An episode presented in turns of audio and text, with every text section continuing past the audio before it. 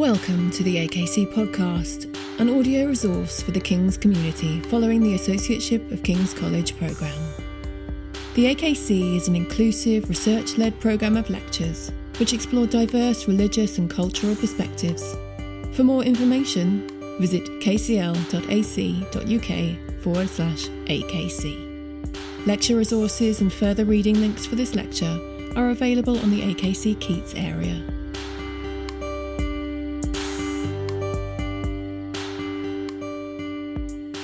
Morning, everybody, or good afternoon or evening, depending what time it is where you are. Um, my name is Nikolas Rose. I'm a professor of sociology in the Department of Global Health and Social Medicine uh, here at King's, and I'm also the co director of King's Centre for Society and Mental Health, which may seem rather strange to you given that the title of my talk is against, quotes, mental health. But I hope that by the end of this short presentation, you'll get an idea of why it is that I've chosen that title. Perhaps the best place to start is by asking what is mental health? What do we talk about when we talk about mental health? Well, here's the World Health Organization's definition.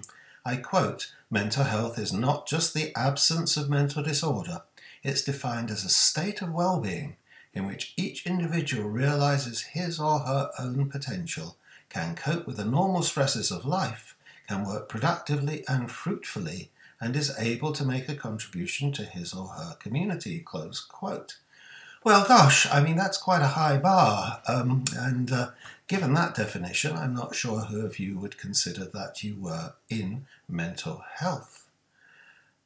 The language of mental health has come very much to the fore over the last few years. And it's been especially prominent recently in debates about the pandemic, which many consider to be a huge threat to our mental health. we're now aware of mental health problems as we've never been before. There many stories about mental health in the media, and even more, as I've just said, uh, over this last period. There are predictions of experts equipped with their surveys and scales. One recent survey suggested that in the future, up to 10 million people would require specialist mental health services as a consequence of the pandemic and the lockdown. And even before the pandemic, there were mental health campaigns such as the annual Mental Health Awareness Week. There were campaigns for mental health in football. Uh, there were campaigns for mental health in all sorts of other regions of our life. And most recently, us in the UK might have been struck by Prince William and Kate urging the nation to look after their mental health. So, who could be against mental health?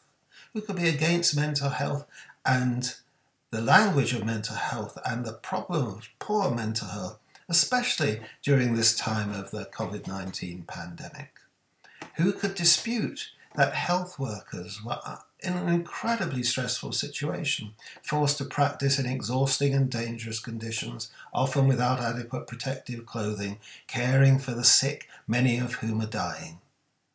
Who could doubt that those who are isolated in cramped living spaces, who are juggling the demands of kids and domestic responsibilities, facing the threat of unemployment, struggling with uncaring benefit systems, facing the real threat of penury if they don't manage all those competing demands, who could doubt the pressures upon them? Who could doubt the pressures on their kids? Uh, now not going to school or sometimes going to school and coming back from school because someone has been diagnosed with COVID, not with access to uh, the internet, with inadequate uh, facilities, no laptop, a mobile phone that doesn't really work to learn on. Who could doubt that those kids were encountering major distress in their lives and often feeling very upset? And who could fail to worry about the fate of those frontline workers who we know have been particularly hard hit by the pandemic, who continue to empty bins, to make deliveries, to perform all those other services on which those of us who are not frontline workers depend? But are these mental health problems? What's in that word, mental health? Well, those of us who've looked and even those of us who've not looked at the history of, of, uh, of psychiatry or of mental disorders, uh, listened to plays, read novels, will be very aware of the fact that we have had a number of words and a number of different types of language to describe those forms of distress that now are called mental health problems. Madness, melancholia, lunacy, insanity, a lunatic asylum, a mental illness, a mental disorder, a mental hospital. And now, over the last 30 years or so, I guess, the language of mental health has come to dominate all of those. People even talk about mental health disorders. I've read mental health illnesses and mental health hospitals. But that raises the question which I want to sort of pose to you today, which is in what sense is mental distress a matter of health? Or what happens when you make mental distress a matter of health? You place it in the domain of medicine, health, and illness. Those are matters which uh, doctors deal with, or other experts of, uh, of uh, pathological conditions. We place ourselves, therefore, in the care of those experts, doctors, or other uh, mental health professionals. And in thinking of it as a matter of health, perhaps we think of a mental health problem as an illness like any other.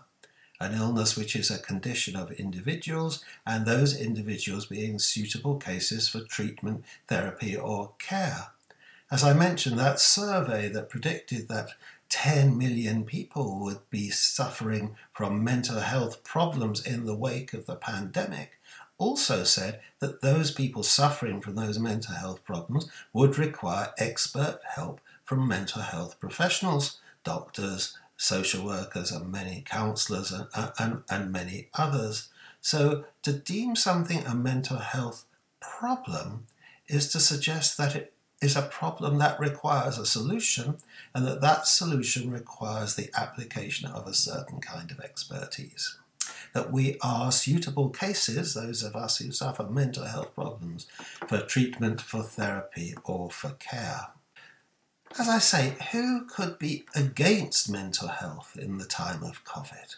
When these newspaper articles, these surveys I've mentioned, warn of a tsunami of mental health problems. And it's certainly true that if you look at the surveys, of which there are, are, are many, some good, some bad, um, some compare what's happening now to what happened before, some just look at what's happening now, some predict into the future. If you look at these surveys, the conclusion that is widely drawn in most of these surveys is that anxiety is on the rise, that depression is on the rise, and as I've said, that children's mental health is especially a problem as and as is in danger.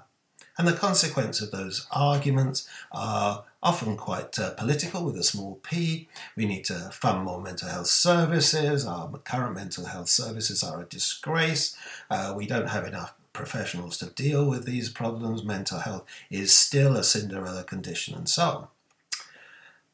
Well, I think one might agree with all those little p political questions. Certainly, mental health services are underfunded. Uh, certainly, um, mental health professionals are uh, stretched to the limit and beyond the limit. Certainly, people who have existing uh, problems of, uh, of, of mental disorder are struggling to get access to their services. All that is true. But what's at stake here in calling all this a question of mental health? Now, it's certainly true that in the time of COVID, many people experienced distress, and that is entirely understandable. Indeed, it would be uh, bizarre if they didn't, given everything that's happened to our lives, the way in which we live, the way in which we organise our days and weeks, the way in which we manage everything from shopping to looking after our kids. It would be strange if we weren't a bit distressed by all that. But what's less clear is that these feelings are mental health problems, or that for the majority of those who feel this way, they will lead to enduring difficulties in all those dimensions that the WHO, as we showed at the beginning, terms mental health. Indeed, similar predictions in relation to other crises, for instance, uh, at the start of the 1939 to 1945 war, or in relation to 9 11 uh, attacks in New York in the United States, similar predictions about long term mental health consequences have proved to be unfounded. But let's now have a closer look at how these understandable feelings get to be reframed as mental health problems. Let's take one example, uh, a very reputable example from uh, researchers at University College London who've been carrying out surveys on the mental health consequences of COVID and the pandemic and publishing reports on a weekly basis. And you can see on the left hand side of the screen the way in which they are uh, mapping the rise and fall in levels of uh, anxiety and depression uh, over week by week in the in the crisis. Um, and on the right hand side, they tell you how they did it. Uh, we're just going to focus on depression for, for, for, the moment. Respondents were asked about depression levels during the past week using the Patient Health Questionnaire, the PHQ 9, a standard instrument for diagnosing depression in primary care. There are nine items on this scale with a four point response ranging from not at all to nearly every day, and higher overall scores indicating more depressive symptoms. Scores of higher than 10 can indicate major depression. Then they go on and say how they're going to look at anxiety with a very similar scale uh, called GAD7, which looks at what's called generalized anxiety disorders. And just keep in your mind for a moment what they say. Higher overall scores indicate more depressive symptoms. So, what they're looking at here are what they consider to be symptoms of depression.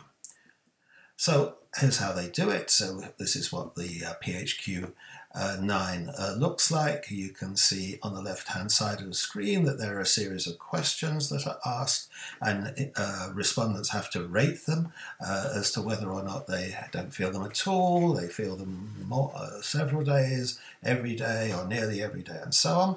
Um, and uh, on the right hand side of the screen is how you should interpret it. And as you'll see down at the bottom of that right hand side of the screen, it, it, you are uh, advised as to how to translate the scores into levels of a, a mental health condition, uh, perhaps even a psychiatric diagnosis uh, called uh, depression. Um, and the higher your score, uh, the, the more severe your depression is. So let's have a look at these questions then and ask ourselves who do you think would be most likely to answer yes to these questions during COVID? And I've just uh, taken the questions and put them here on this slide uh, so you can see them a little bit more clearly.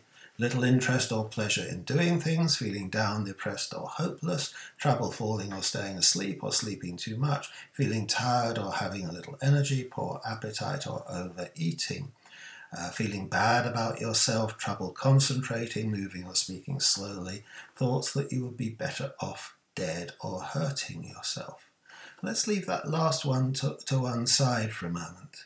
So, I would uh, suggest to you that very many of us feel uh, little interest or pleasure in doing things after months of lockdown. Many of us feel down, depressed, or hopeless. Many of us have problems falling or staying asleep, feel we have a little energy, have more uh, problems about eating, eating too much or eating too little. And for those people who feel responsibility for, through their work and through the wages that they bring in and their capacity to care for their families, uh, that they have let uh, their families down, um, it would be understandable that they'd feel bad about themselves. So, who do you think would be most likely to answer yes to these questions? Well, many of us would answer yes to many of those questions, and some of us, as I'll go on to argue, in the most adverse uh, circumstances, will be more likely to answer yes to those questions during COVID. Now, one of the problems with these surveys that uh, ask people how they're feeling at particular uh, times uh, is that they often fail to put themselves into a historical context and look at how the results today compare with results that they might have found some time ago. As it happens, uh, the Mental Health Foundation carries out surveys very frequently in relation to Mental Health Awareness Week. And if we go back to 2018, well before any of us had heard of COVID, uh, they surveyed over four and a half thousand adults about their feelings of stress in their lives. And when they did these surveys, asking similar questions to the ones that we have just seen from the UCL survey, they find is this surprising? Are you surprised? 74% of people say that at some point they felt so stressed that they feel overwhelmed or unable to cope. Remember, here we're not talking about a COVID survey, we're talking about a survey in 2018. Well, life might have been bad in 2018, but it was very different from now. And if you drill down into those uh, those figures, they say over half the adults, that's 51% of those who feel stressed, reported feeling depressed, and 61% of those reported feeling anxious. So we are in a situation here where if you look at that and compare, uh, compute it with the 74% who say that they felt stressed, etc., etc., etc., we've got about half of the population of adults who feel uh, who feel depressed, and uh, a bit more who feel anxious. Now, one of the points that's been made in some of the surveys is about the number of people who have suicidal thoughts. So, again, you may be surprised that in this survey carried out by the Mental Health Foundation, of the adults who felt they had, who said they'd felt stress at some point in their lives, that's 74% of adults, 16% said they'd self harmed, and 32% said they had suicidal thoughts and feelings. That's 32% of 74%. Well, you can do the math, uh, but that is quite a large proportion of people. What shall we conclude? Even pre COVID, many people, when asked, report high levels of stress, high levels of depression, high levels of anxiety, and many reported self harming or suicidal thoughts when asked. So it's by no means clear that these have been exacerbated to a significant extent by COVID. We should be very wary of extrapolating, extrapolating from these current surveys, although we may want to think about what the nature is of our societies uh, that have led to so many people using the language of stress or inability to cope or depression or anxiety to describe how they're feeling. One way or the other, it's clear that a very large number of us, even before the pandemic, are not feeling in a state of mental health as it's defined by the World Health Organization. But it's not clear to me, maybe to you as well, that those very large numbers of people are suitable cases for treatment. And indeed, in the report from the Mental Health Foundation, a number of very sensible uh, recommendations are made. Uh, very few of them suggest that uh, those people who are in these conditions require individualized treatment by mental health professionals. Many of their uh, recommendations refer to the need to improve the social conditions, improve the working conditions, improve the general levels of, uh, of support available within communities if we're going to mitigate these issues on a population wide level. So, as I've already suggested, past experience shows that most human beings are actually much more robust in the face of collective dangers and uh, disasters than are suggested by some experts. It's not that people don't feel depressed, it's not that they don't feel anxious, it's not that they don't feel worried, it's not that they don't feel sad or concerned. Um, but these feelings are understandable feelings in the context in which they find themselves. And the waning of these feelings over time is not a matter of individual psych- psychological traits of resilience. Indeed, re- evidence shows that resilience in the face of these crises is more likely in situations of high solidarity. So, what that means in relation to uh, the evidence and arguments from COVID is to say that what we learn from the past is that feelings of distress, arise from particular adverse social situations, and that these will resolve for the majority of people if those situations resolve. So, what then is gained by turning these things into mental health problems that require intervention by mental health experts? I would suggest that for the majority of people, that is really not where our attention should fall.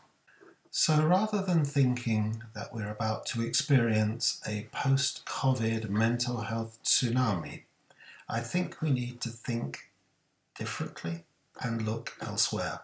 Past experience of crises, political crises, disasters, and indeed pandemics has shown that most human beings are more robust in the face of collective dangers and disasters than these predictions suggest.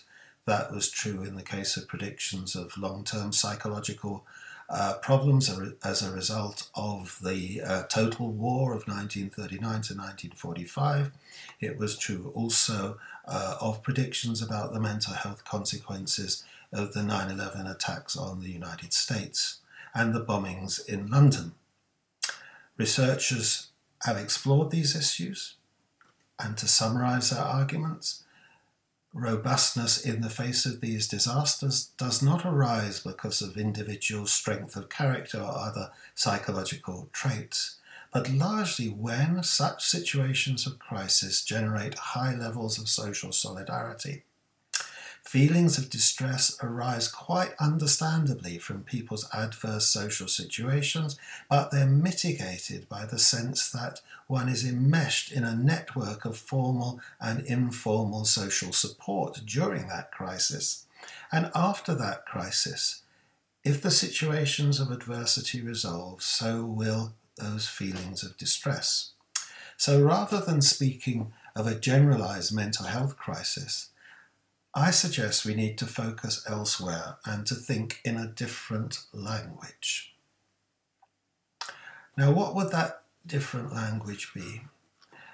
I think it would start from the recognition that the serious and enduring problems driven by COVID, but also driven in the pre COVID situation, were borne disproportionately by those experiencing disadvantage experiencing disadvantage from social inequities, from gender discrimination, from uh, racial stigma and racialism, racism, and from geographical inequalities. Those who live in dilapidated housing, in polluted environments with inadequate facilities, who are less able in the uh, current situation to avoid contracting uh, COVID 19 those who are unable to work from home and can't isolate those who are showing symptoms because they simply don't have the spare room to place them in. Those on zero hour contracts where no work equals no pay and have no financial savings to draw upon will have to continue using public transport despite the risk, which places them at further risk of contracting the virus. In other words, there are quite intelligible and indeed predictable and indeed predicted reasons why the impact of COVID 19 on people's levels of distress, as on their levels of uh, likelihood of contracting uh, COVID itself, are highly socially stratified and indeed highly ethnically and racially stratified, especially in big cities. They're ethnically and racially stratified not because of something inherent in the biology of people from minority ethnic communities, but because people from minority ethnic communities are disproportionately placed in these situations of disadvantage.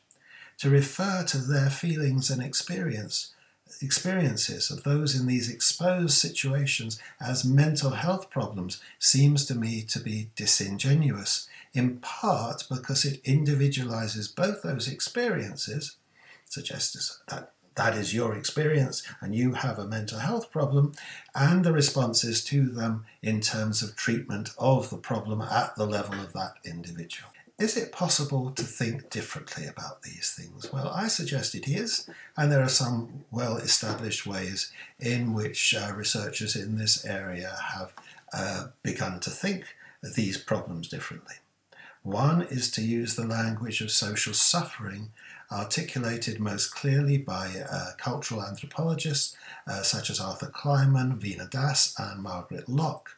They refer to social suffering as the embodied consequences of the experience of multiple disadvantage, disadvantages grounded in structural social inequality. Inequality is not just a matter of inadequate finances, of having a bad job, of living in bad housing, of living in unpleasant uh, uh, environments, and so on. It gets into and marks the bodies and the souls of individuals uh, across their lives. Uh, and it accounts for the excessive levels of morbidity and mortality experienced by those living in these very disadvantaged and adverse circumstances. Johan Galtung an uh, activist who was very engaged in these kinds of questions, puts the matter somewhat more strongly in the term structural violence. He refers to structural violence as the consequences of the economic, political, and legal structures and gender discrimination and racism that impair the extent to which individuals can reach their potential. These inequalities have become so embedded in our forms of life that they're usually normalized and invisible. So, returning for one second to the WHO definition of mental health, rather than thinking of mental health and the inability of many of us to reach that bar that they say is the bar to be mentally healthy, one might think of the fact that structural violence makes it entirely inevitable that many people who experience racism, exclusion, discrimination, and the like will find it exceptionally difficult to reach anything like the, that description of what an ideal life is like for, for the World Health Organization. And most of the time, we don't recognize that.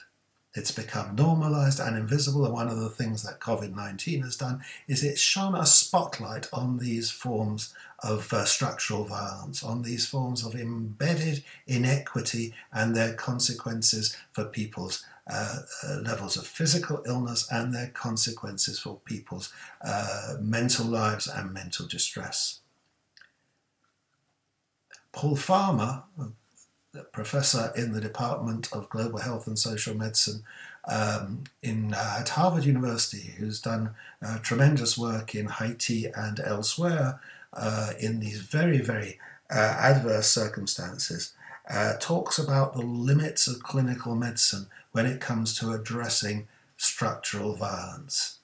He and his colleagues, and this is a position which would also be taken by colleagues in my own department, which is named after that Harvard department, argue that the predictable and preventable consequences of structural violence on physical and mental health require responses that go far beyond those of clinical medicine to tackle the biosocial and eco-social conditions that cause them. It's not that these things do not get into someone's biology. Of course they do. They are biosocial and eco-social. These conditions of adversity are lived in the body as well as in the management of one's everyday life. So, what does that imply? It implies a different way of thinking about the emergence of mental distress, not a diagnosis of experience using scales to translate distress into symptoms and scores and then into a psychiatric diagnosis. But something which in conventional psychiatry is not unknown, indeed is termed a formulation. What a formulation does, and indeed formulation was probably the predominant approach in psychiatry up until uh, the 1980s, uh, what a formulation does was to render a person's distress intelligible, to make it understandable in terms of the challenges of living their lives in particular circumstances, and also to respond not by individualizing that treatment, but by addressing those challenges. This doesn't mean that medication may uh, not be used. Clearly, medication can provide temporary relief to someone who is in extreme distress but this approach requires us to seek solutions to things like poverty, like debt, like inadequate welfare benefits, and domestic abuse. And it's not just a matter for mental health professionals, because it's not, as it were, a mental health problem individualized in those who are experiencing extreme and enduring distress. It requires those professionals to work with others to rebuild those networks of social support, both the formal and informal networks of social support. It could mean psychiatrists campaigning for the transformation of pathogenic material environments and obesogenic material environments that underpin many of these difficulties. Getting out of the clinic and working with others to transform the social circumstances that lead people into mental distress, rather than focusing on transforming that mental distress into a psychiatric symptom uh, that can be diagnosed and individually treated. So, why do we need to reframe the language of the emotions in terms of mental health? Sadness at the loss of lives, worry about catching the virus, anger at incompetence of government, fear of an uncertain future, trepidation at the thought of crowds, guilt about not being able to care for one's loved ones, loneliness during self isolation why should these terms not be enough? Why the imperative to translate them into mental health problems and what are the consequences?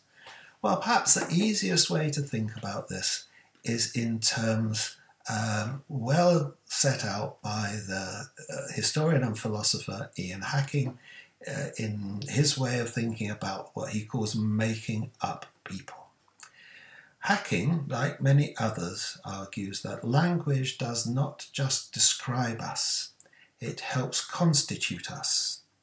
And in a popular presentation of his argument about making up people, he talks, and I've given the quote here, which I won't go through, uh, he talks about the way in which classifications of people help actually affect the people classified, and how these effects on the people in turn change the classification.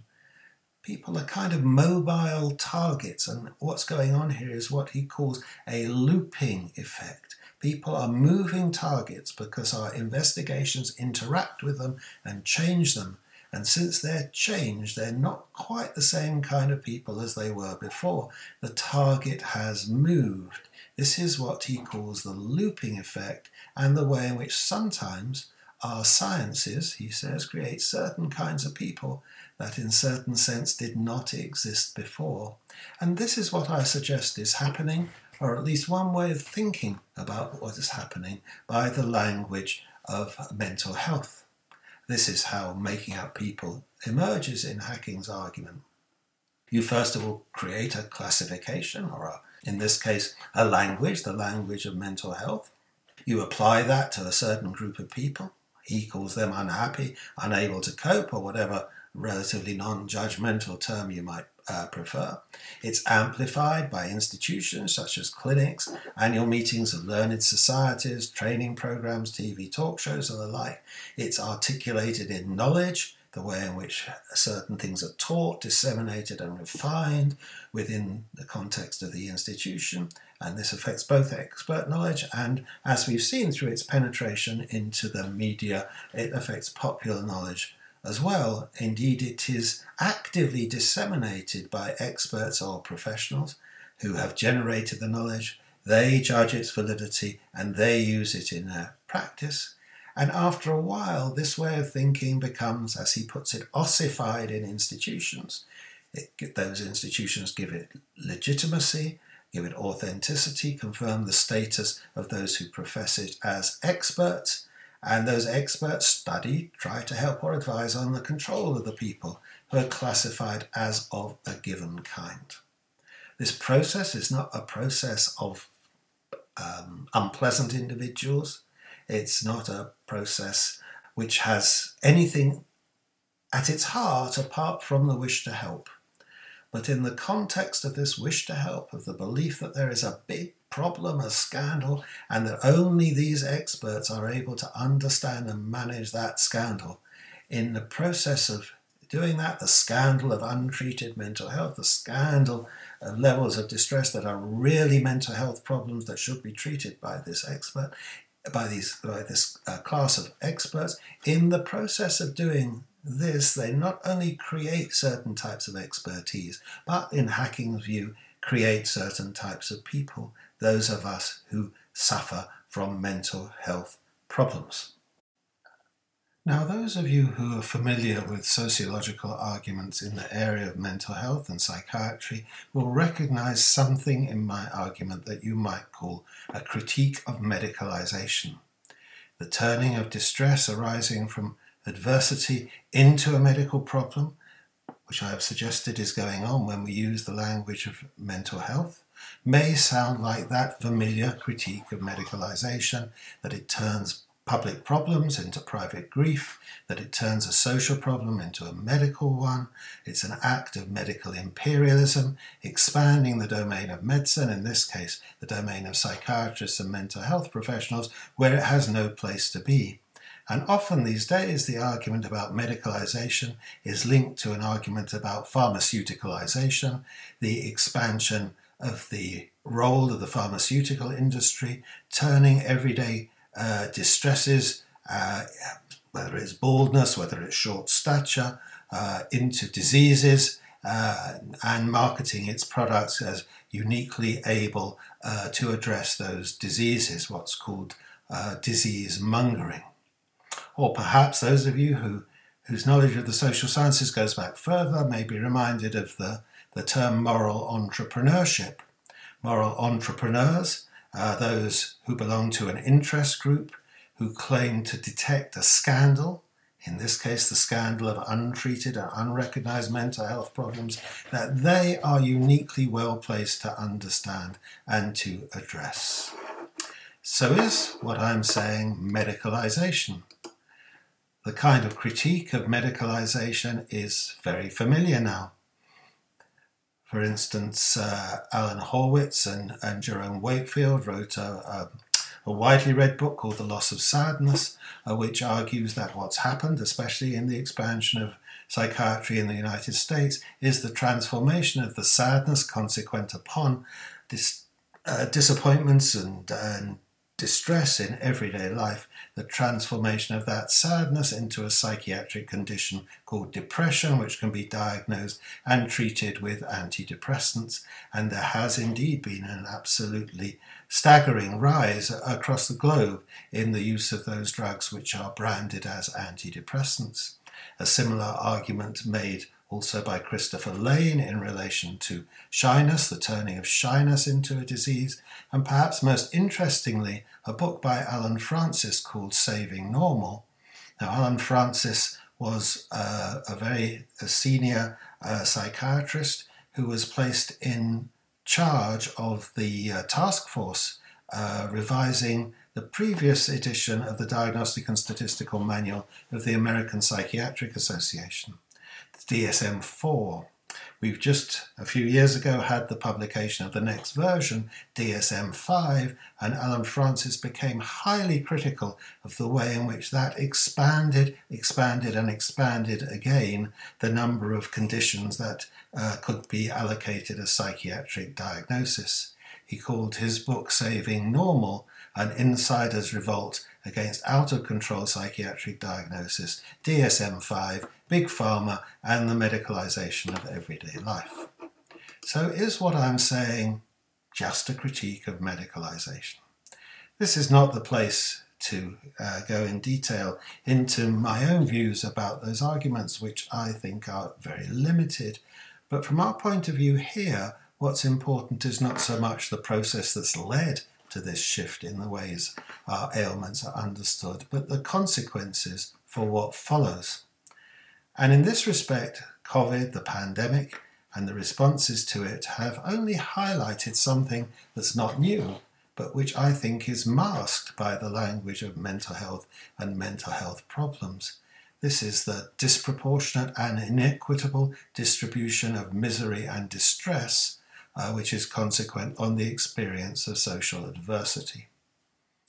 If one recognizes that misery and distress, which is being recoded as a mental health problem, arises from social adversity, then what's needed here is not a matter of mental health awareness, more speaking out about one's problems, more translation of those forms of distress into the language of poor mental health.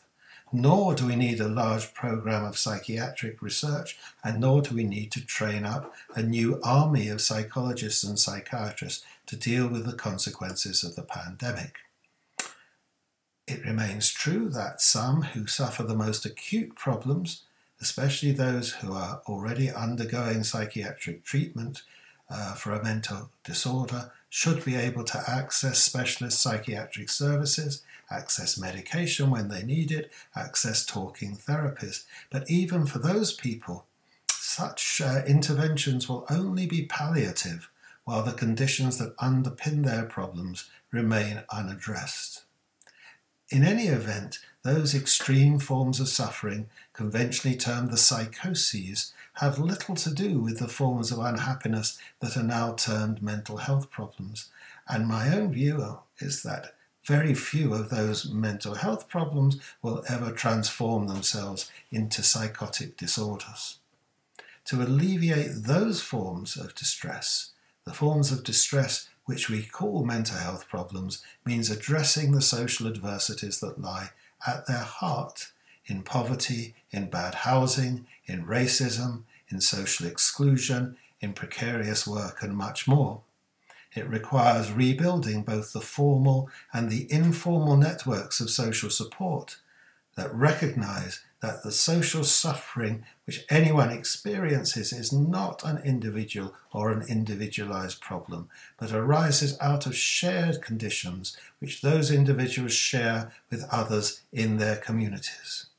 There is a role here for mental health professionals, but not in advocating individualized treatment and intervention, but advocating fairly radical social change in alliance perhaps with urban planners, with policymakers, with people devising welfare systems, with people organizing uh, benefit regimes, uh, and so on and so forth, stepping out of the clinic and into the social world. And there is a role, a key role, for those who've had lived experience of mental distress in informing and guiding such changes because they have a kind of knowledge from the bottom up which is often impossible to understand uh, if you look at these issues through the perspective, through the glasses of psychiatric or mental health training. Perhaps most fundamentally, in arguing against mental health, I'm suggesting that we shouldn't think of the living of a good, of a worthwhile, of a flourishing life in terms of health at all. I wonder if we can ever avoid today transforming the language of feelings, emotions, of passions into the language of mental health. And I wonder if we can avoid, therefore, turning ourselves into suitable cases for treatment, needing professional intervention in order to return us to uh, fulfilling our social obligations. I wonder if we can find ways to make sense of these feelings of distress without this will to diagnose and treat individuals.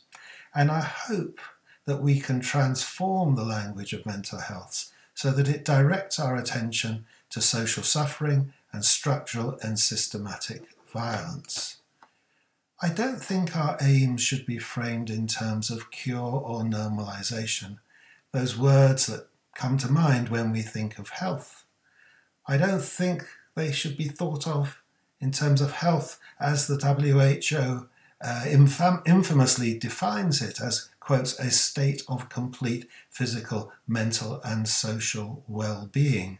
Health in those terms is a privilege given to few of us, and perhaps even not what we need to be able to live a worthwhile life. I think we need to accept that there are many ways of being human.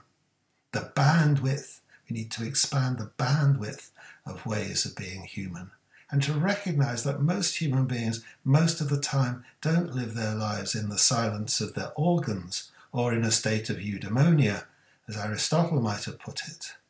They live ordinary lives, lives where they're coping with problems, not coping problems, lives when they're experiencing ups and downs, experiencing sadness, experiencing loss, experiencing anger, experiencing jealousy, grief, and all the rest of it.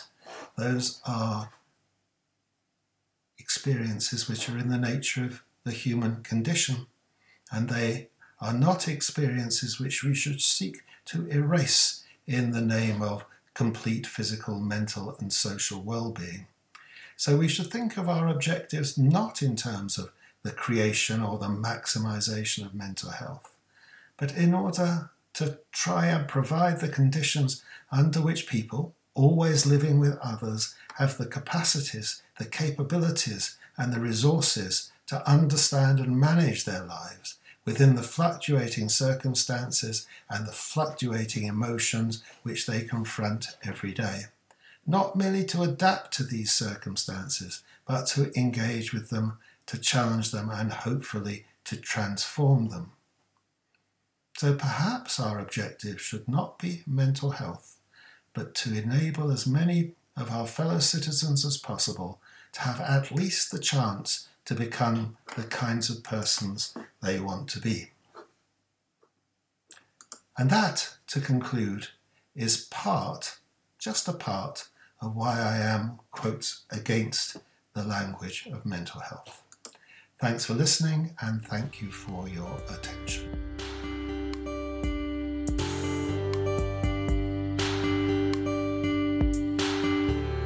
Thank you for listening to the AKC podcast. If you have enjoyed this lecture, please click subscribe in your podcast app to receive future episodes. AKC, at the heart of King's thinking.